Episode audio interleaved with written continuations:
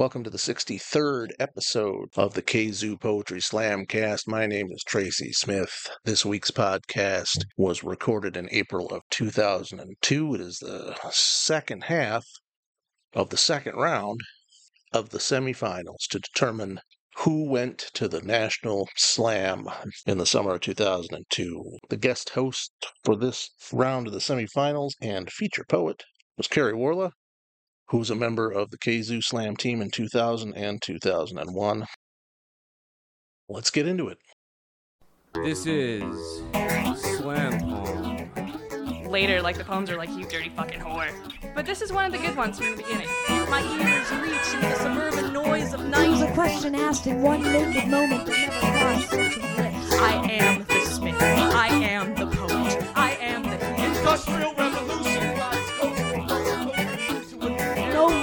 longer bright as fireflies of Ways gold. of finding how wonderful we are, we form the sweet nature of the future and the reasons that we sing. All right, let's keep that applause going for our next poet up, Todd Bannon.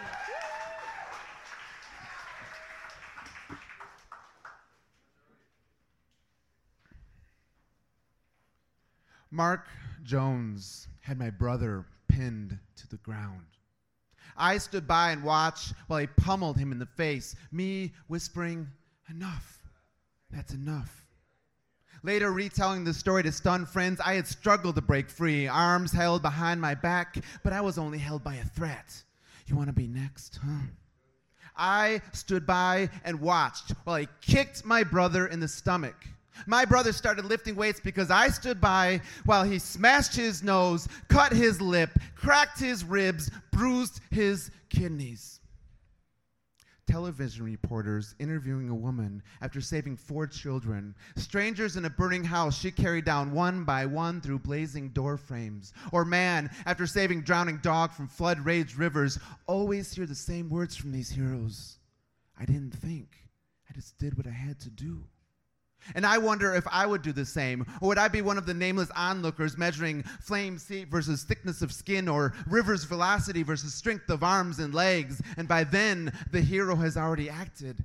Emerging blackened and coughing from smoke, carrying the last child in her arms, or dripping and exhausted, lifting a golden retriever to dry ground.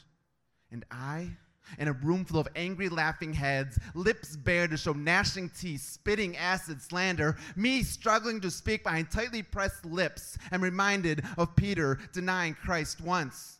He is not my brother. Twice, that is not my brother. Thrice, that is not my brother.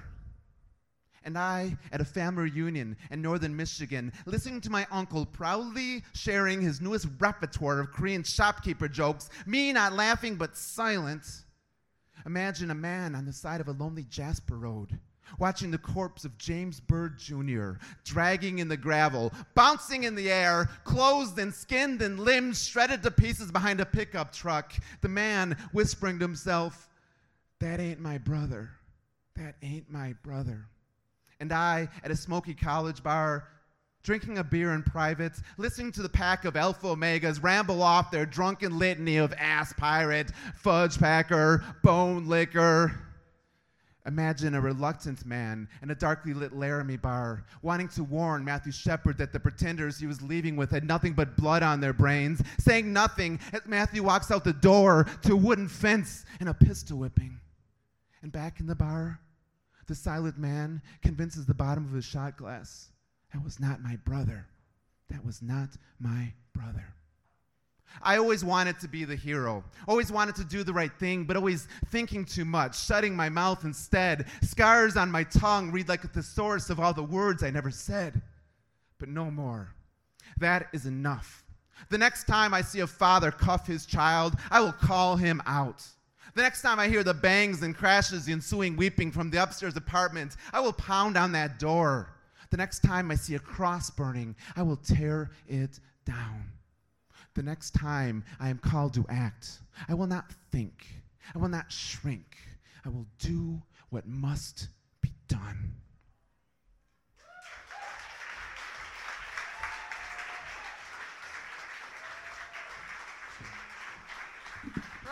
On. Let's keep that applause going while the judges are doing that number voodoo that they do. All right, we got one score up. You guys are rocking. You're getting those scores up fast. We've got two. We've got three. We need two more. There's number four, and there is number five. All right, for Todd Bannon, we have got an eight. We have got an yeah. Tell them what you think. That's part of your job. We got an eight point six. We got another eight point six. We got a nine. We got a nine point four. Always, always, always applaud the judges. Even though we might not, and always the poets. Tracy is going to give us a number. Ow!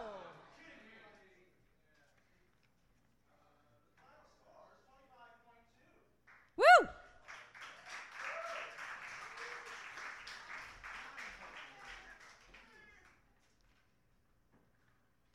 See, now this is extra number crunching. The three minute thing, we really mean it when it's an official slam like this. The poets get a grace period. I'm rambling so Tracy can add. The poets get a grace period up to 3.99999 seconds. At 3.10, the points start coming off in 10 second integrals. Intervals. I didn't stall nearly long enough because Tracy's still number crunching up there. We got it? What? 26 2. Okay, we got a 26.2.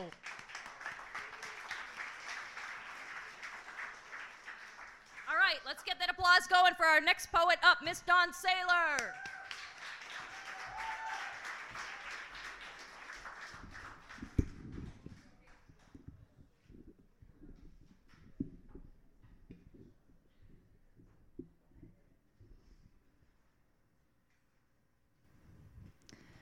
My grandmother used to jitterbug in the 40s. Started brawls with women over my grandfather, worked in a pickle factory, and rolled her own uh, cigarettes. She tells me about trips to find the perfect steak in the back of a 1942 Harley, the Grand Canyon, Yellowstone, Graceland, across the U.S. and back again. And one day up in the UP, my grandfather turned around, decided not to drive any farther, put the car in reverse, and headed home.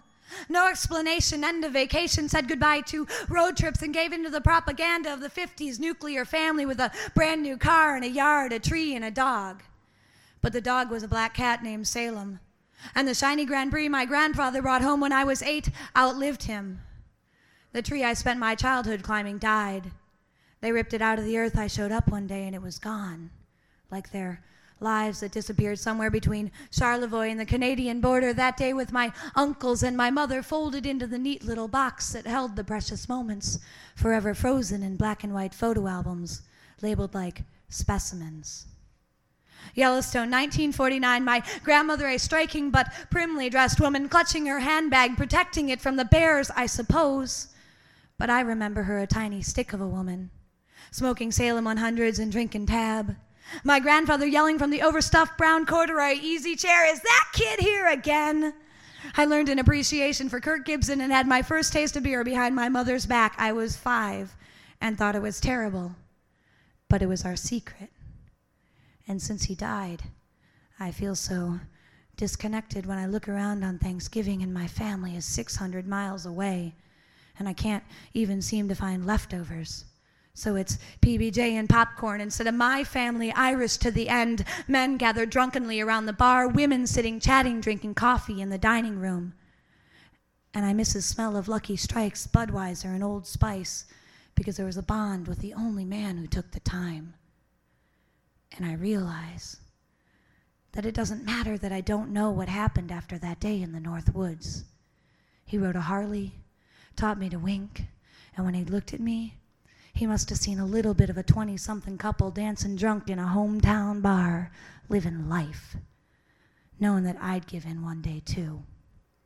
And I wonder if it made him sad, silently cheering for the odd grandchild out not to find a boy, settle down, buy a house, and stock in GM, praying that I won't turn around, that I always wake up in Graceland.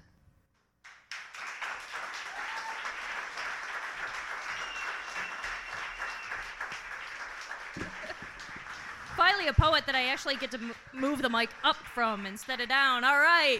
The audience is clapping and the judges are writing, and the judges are going to get some numbers up in the air for me right about now. We've got one, we've got two, We've got three and four, and the fifth little light bulb goes on. All right, we have got an 8.4. We have got an 8.9, a 9.0, a 9.3, and a 9.5 for Dawn Sailor.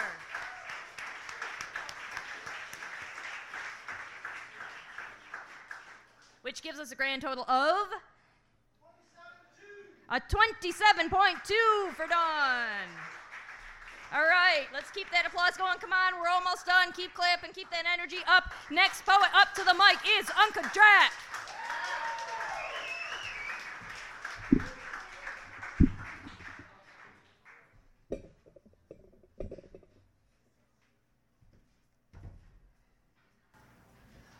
I did not ask to be your demon. Crouched under dark green boughs and spiked dappled I bled the only true blood sacrifice. Heard my life drop upon fruiting wood. See the valleys carved, take the shapes of original wisdom.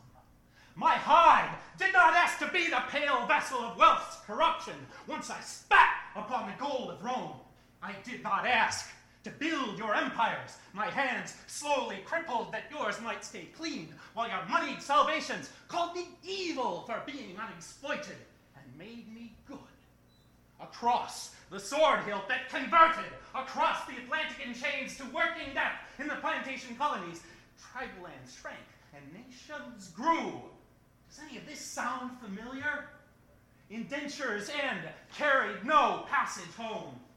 Escapees driven to the hills, bogs, swamps, dark green forests of spiked and dappled sunlight and firelight, like the glow of Atlanta, fired by a northern savage to end what began eleven score years before as Cromwell fired a savage's Celtic home. Christian rectitude unheard above the whispered runes of the original red necks. Behu, Isa, Reno, Ewo, Canons, Canons, Canons! And Atlanta as Rome burned while slaves, both black and white, stood in spiked and dappled firelight. I did not ask to be your working class demon, you wealthy of all races. So I will speak loudly about the slaves you make and keep every day around the world. I will yearn for a mate who would terrify you, so unlike your daughter who spoke to me of the funny homeless. I will not be your brother until you stop demanding bigotry as fidelity, until you hear the whispers. Priests, Ayatollahs, preachers, Romans all, I did not ask to be your Satan any more than the tribes of America, Africa, Asia, Europe. But I have read your holy books, though you have not read mine. And unlike mine, your books of love and salvation command you to kill me. No matter. While I live, I will tell your children of a breathing wheel and a sun goddess and a man in the moon. And if you make yourself holy or bathed in my blood, I will become your children. Your son will become your demon, though he did not ask to be. And your daughter will terrify you, crouched in the spiked and dappled firelight of Rome, burning. I will ask, but this one thing of you, for if I am your demon, to deserve me, how did you sin?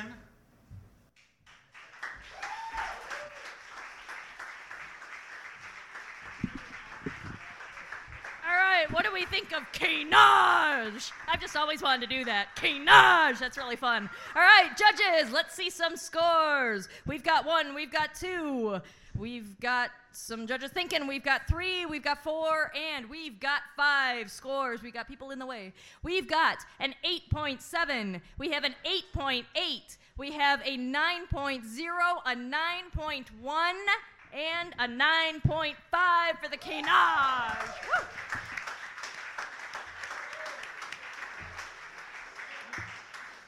And we've got a frantically adding scorekeeper back there who's going to give us a score of a 26.9 for Uncle Drac. All right, keep that applause going for the last poet up for the night. We have Mr. Chris Trudell.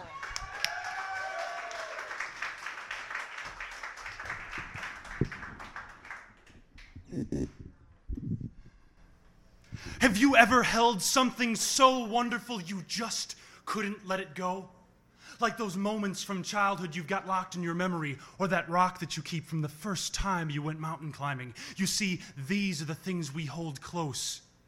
But before you, I didn't understand them. Or like those old overplayed 80s tunes that never seem to make sense.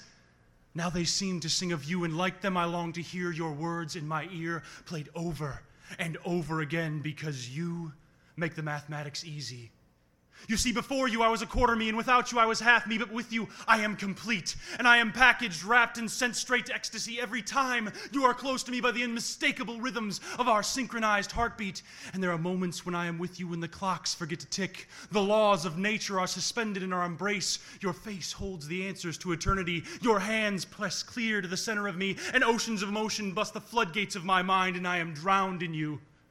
Because you are another wonder of the world one I keep secret, otherwise, everyone would want to know you. And that means they would keep me from you, and I want those moments to tell you my secrets, to find that force that is formed between reality and dreams, that space between our eyes charged with tender particles. And in the face of finding how wonderful we are, we form the sweet nature of the future and the reasons that we sing. There are moments at 4 a.m. when I just want to hear your voice, but I can't. So I put on that shirt from the first time we dance, and I swirl and sway and paint the room with my heat. And I replaced Tori Amos with that folk song we share, and all of a sudden, you are there, and we are gone dancing past the satellites. I don't want to be perfect. I just want to be yours for a moment or an hour, but I would rather have forever because you and I are like water and we are pouring from a sky that endlessly celebrates rain. And I want you to know if I ever hurt you, I won't mean to, and if I do, I will die, or at least I will want to, because I am yours. Do with me what you will. If you want patience, I will wait for you. And if you want music, I will play for you. And if you want me to go with you, I will go. And if you don't want me to, I will stay. And if you want a cold explosion, I will blow the night hollow. And if you want emotion, I will move a mountain. And if you want surrender, I will yield myself to your every passion because you and I are everything multiplied by life exponentially.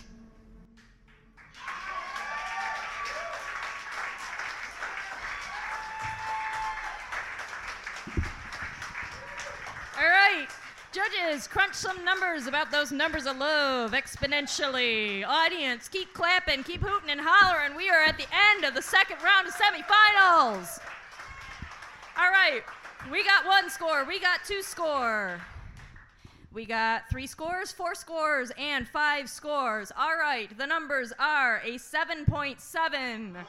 Yeah, we got an 8.1, an 8.2, an 8.4, and a 9.3.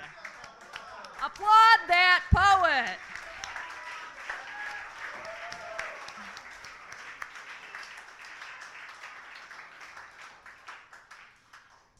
And the scorekeeper says a 24.7 for Chris. Let's keep cla- clapping for Chris, though.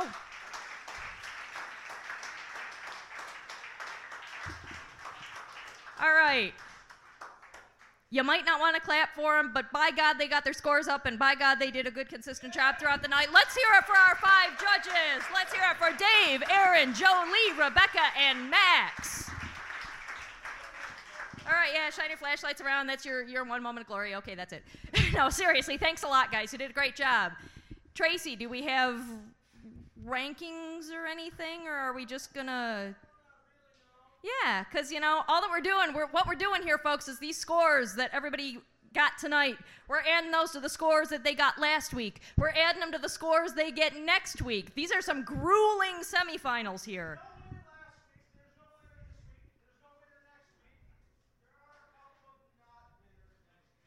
Yeah.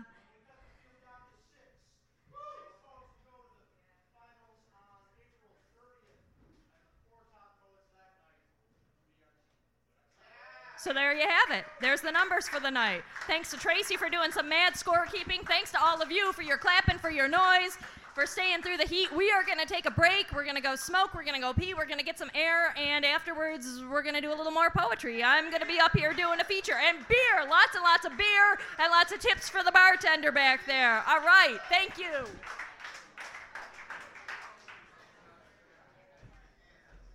All right. we've had a good long break. We've been able to pee. We've been able to go have cigarettes. We've been able to get cool. Are we ready for some more poetry? Okay, we've got like three people in here. For, hey, you guys on the deck! poetry time! You'd never know I was a librarian. I can be really damn loud. All right, um, commercial break before we get started here. There is a slew of really cool poetry merchandise over on the table over here. We got a whack of CDs. We've got a bunch of stuff from uh, years past of uh, the teams from Kalamazoo. Uh, we have a CD of the renowned Messy Hair tour of our own Dawn Sailor, and that's right, that's her right back there. She's got a fucking CD here. Um, Dawn Sailor and uh, Lucy Anderton of Chicago, and these two women rock. So you want to buy that CD? Well, you know, I got a, I got some books over there too. So you know, there we go. So yeah, you can buy my books too, and, and I wouldn't I wouldn't be disappointed. And you know, I'm just gonna go ahead and, ahead and get started for like the six people in here who want to hear some poetry. All right, somebody says that they want to hear some poetry. By God, I'm gonna give them some poetry. this is weird. I've never had to like introduce myself before. It's kind of funny. It's like, hi, I'm Karrie. I'm here to do some poetry for you guys. Okay. My mother says she figures that death owes her one. It's nine o'clock on a winter Sunday morning. And like it has every week for about 12 years now, that heralds the jangle of the phone next to my sleeping ear, and an hour and a half or so of long distance connecting shrinking down the miles between mother and daughter. Her voice is early AM gravel from another late night, hovering at a local hospital. I was out till one doing my Grim Reaper thing again, she tells me. But from her satisfied smile lurking behind her hooded words, I know it was what she would call a good death. Because a good death is her calling, discovered late in her own life, and what she does for a living is help others with their dying. She holds hands and says prayers when options and emotions have exhausted themselves. Offers up hope to clustered families broken with indecision and grief, and argues down edgy doctors who won't let their patients die with dignity and wishes intact. She makes friends with the dying, and dim last hours comfortable, and sense out of the senseless, and death just a little less ominous. She answers pesky pager call after pesky pager call after pesky pager call that yank her away from her family's life to attend an almost stranger's death, and sits eating bean soup and staring at infomercials when she can finally slip back home in the post midnight hush. Because her mind is still taut with what most of us fear, but she finds miraculous. And after escorting two people in one night to the big sleep, the little one doesn't come so easily for her. But by morning, she is settled again, punching my numbers brightly and early to share with me her ghostly triumph of the previous night, and I listen. Because her cozy companionship with death always awes me a bit. And I try to siphon comfort for myself from her easy way with, with, the way things are, and because I know that she needs to hear herself say the words in the cold reality of Sunday sunlight. On this morning, the words are that she figures that death owes her one, a gentle one, when it's her time to be exact. And after hearing her spin her story of the quiet magic she worked, weaving the frayed ends of another life and the dismay of another family into something comforting and calm, I figure that she is right and that death will make sure that hers is a good one.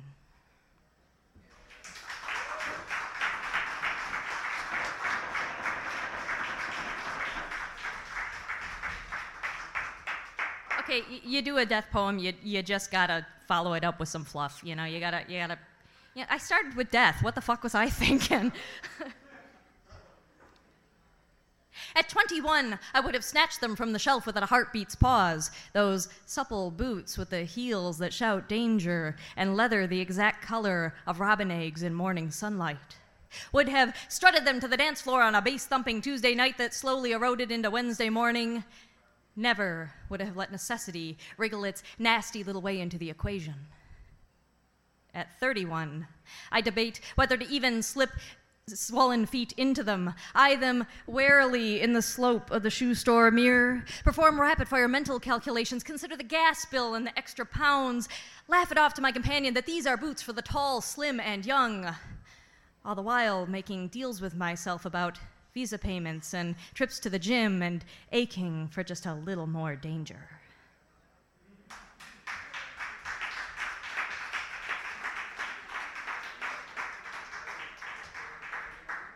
It just doesn't get any fluffier about than poems about turquoise boots. Um, I write a lo- lot of poems about relationships because you know every self-analyzing poet does, and it, yeah. Yay, relationship poems, puppies sitting on the grass, and exponentially, and all those great relationship poems. Well, I discovered that there's this. If I had to like chart my relationship poems on a big graph, there's three that really stand out for me as the three that kind of mark my progress of my relationships over the past, past few years. Bye, Todd, I love you. And it turns out that they all have to do with the telephone for some unknown reason. So um, I'm going to try weaving all three of them together into this big ass long telephone suite, and we'll see if it works.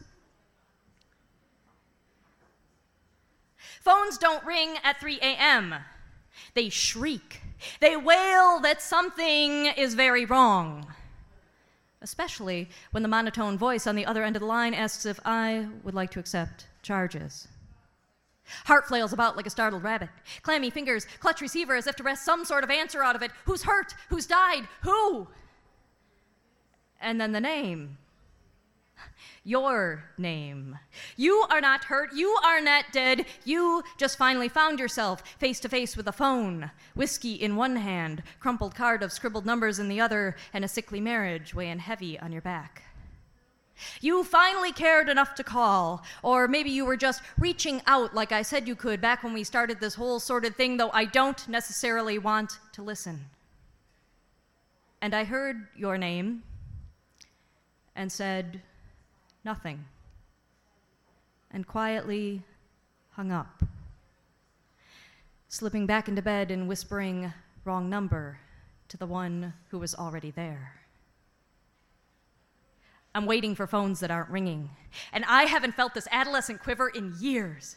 Been filling in the gaps and mortaring up crumbling walls instead, plastering liquid bright circus posters over firmaments no longer firm, trying to pretend to convince myself that three rings of faded fun could fill up the void of waiting. For someone to send quicksilver shivering down my spine with one cautious glance of dove gray. And last weekend, I found a part of myself that I barely recognized in a deliciously unlikely place floating happily on the fumes of tawny port wine in the front seat of a pickup, wrapped up, laughing in a ridiculous embrace, with a 120 pound dog smelling slightly of skunk, and my giddy fingers fumbling through the long strands of silver. Are the first man to make me feel something on the first date since the first time I fell for that fairy tale called love. And I still don't believe in love at first sight or the moody meddlings of fate, but I am believing that I can feel again. That dancing the razor's edge of unsure can be infinitely more satisfying than wallowing in the worn rut of comfortable empty. That the quavering question, will he call? Sends a vital trill through me that the mournful musing, will he ever love me, just never did. So I'm perched on a bar stool with a stomach full of flutter, wondering if he'll walk through the door with that quiet confidence that makes my pulse surge. Not caring if I feel like a high school sophomore, not even really caring if the phone stays silent just thrilling at the racing rush of being alive.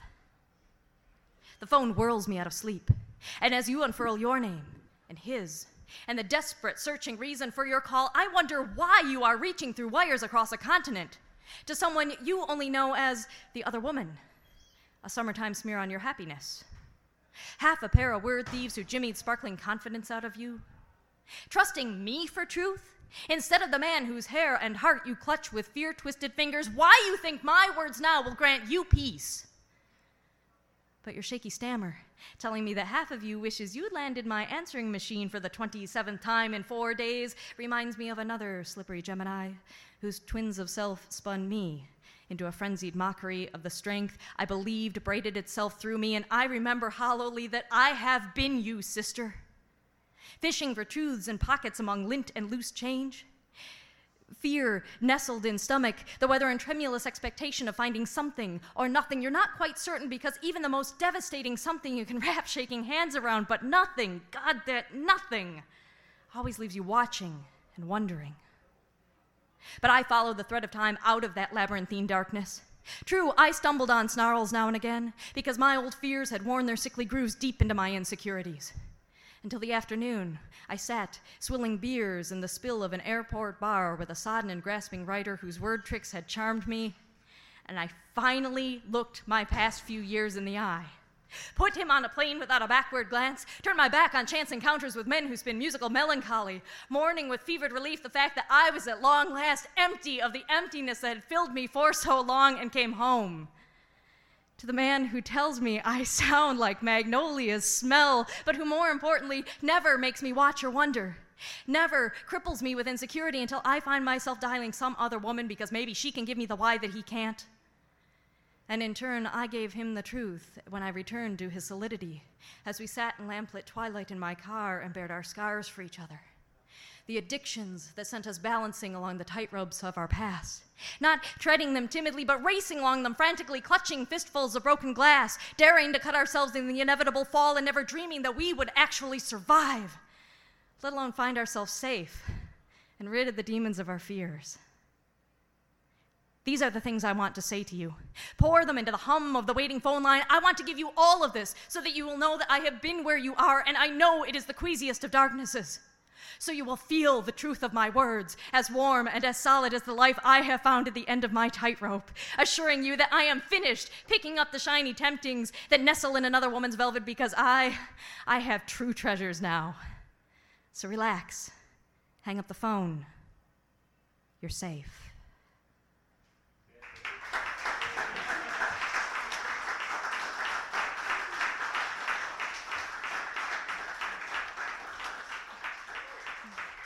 So, that last bit, when I, I had a friend read it, the first words out of his mouth were, Did he really tell you you sound like Magnolia's smell? And I got to say, Yes, he did.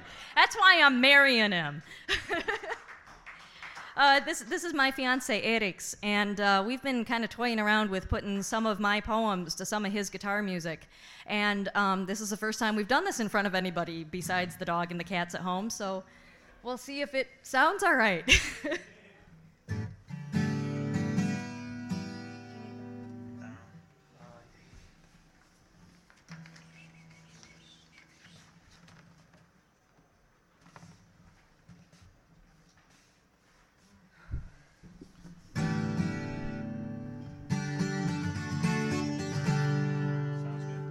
Sound okay? Sound man? Was that a thumbs up or a wait a second? It looks like a thumbs up. It's good.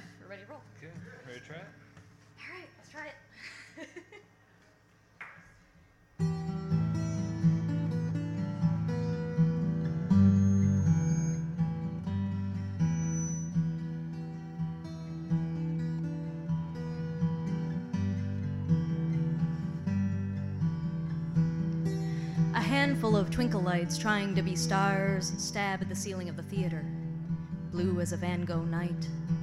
And a rose tinted spotlight flashes on fingerprinted guitar like sudden understanding as a man stands solo with 12 steel strings. Pouring into the darkness the music of turning wheels, and my mind is turning. And tomorrow morning, the man at my side, brought here in celebration, is turning toward Nebraska, where he planted the seed that is now his son to start the legal wheels turning to prove to the strangers with the strings that he is fit to be a daddy.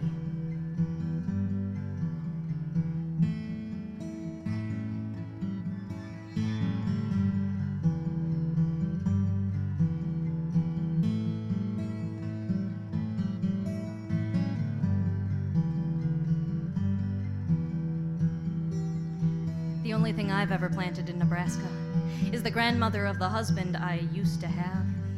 In a tattered scrap of cemetery reached by country roads, turning past farmers, clutching battered hats over genteel hearts. Where I leaned with dry wind whistling through my skull next to the leathered, fresh widower who gave my ex the Lakota eyes that would have been left to our child, and who, I have heard, still asks after me.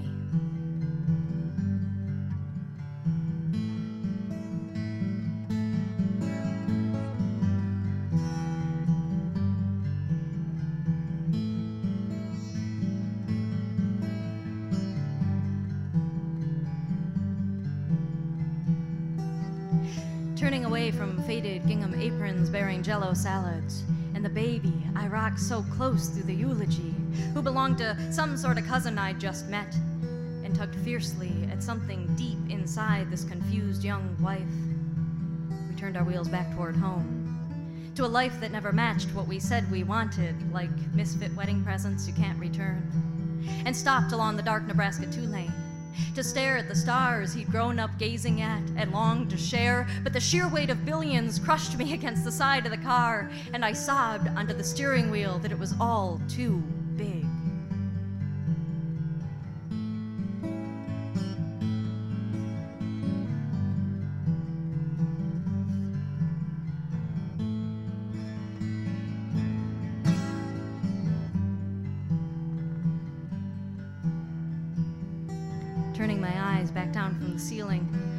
realize the man on stage is playing a song that was a gift for a marriage that cracked and blew away like old brittle paper. But it is still a pretty love song with a harmony of hope. And the man at my side, who will be states away tomorrow, but tonight has his arm snug tight around my shoulder, is singing along quietly. And I just have to smile and turn to him and say, Happy birthday.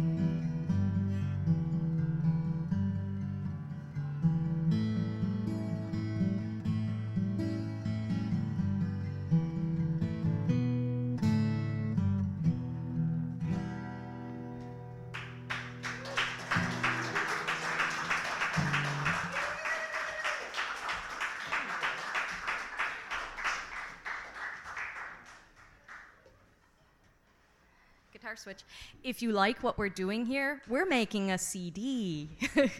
and if you want to buy it, you can talk to me. Give me an email address or something, and I will gladly sell it to you when it's done. In the meantime, I'll sell you books. Shameless plug while we change guitars here.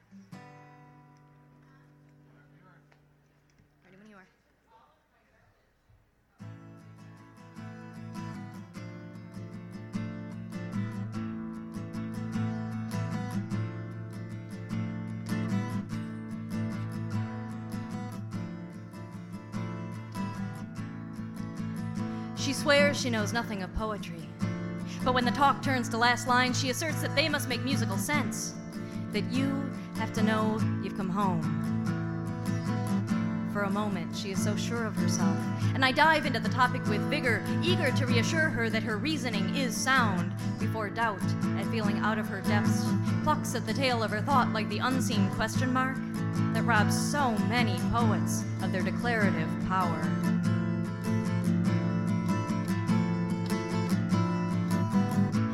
She is my sister, older by several years, and I've pulled her from her world of a two doctor family and preschool twins for a two day road trip in her shiny new Oldsmobile to watch me perform my first published poem in a shabby jazz club in Ohio. She feels underdressed and out of place in this word strewn realm where the night begins half past when she collapses into bed, but she was the first to her feet as I eased triumphant off the light hot stage clutching me to her so tightly I could feel the pride oozing into my skin.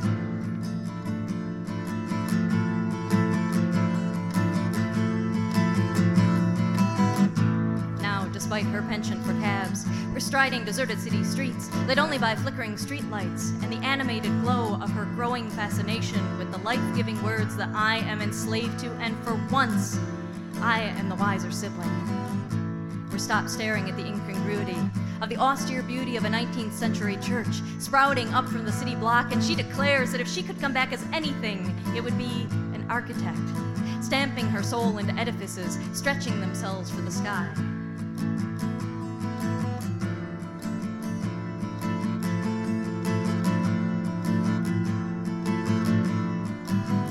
It's not the first revelation of the trip. We've been exchanging little slivers of ourselves like kids with marbles or collector's cards. The harrowing root of my claustrophobia, trapped heart hammering in a locker at age 10, for the desolate stretch of nameless New Mexico highway, where she goes in her mind to listen to the wind. All tucked in carefully among long lost inside jokes and singing along loudly to Aretha Franklin. It's been a decade since we've had 48 hours to spend on no one but each other, and we've been busy finding each other once more.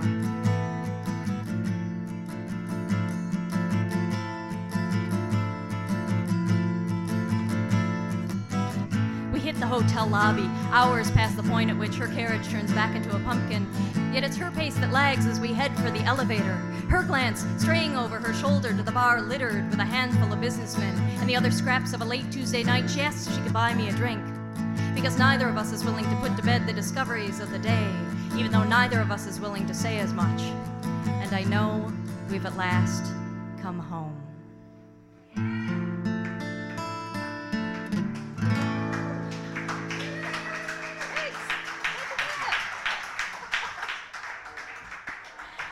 Thank you very much. Hey, good timing, because I'm not talking over that damn train one more time tonight. Thank, thank Eric too, because you know this is his first time up on this stage playing guitar, and and and I'm glad that you guys seem to like it as much as the cats do. Thanks so much for having me back here. God, it was good to come home tonight. Thanks everybody.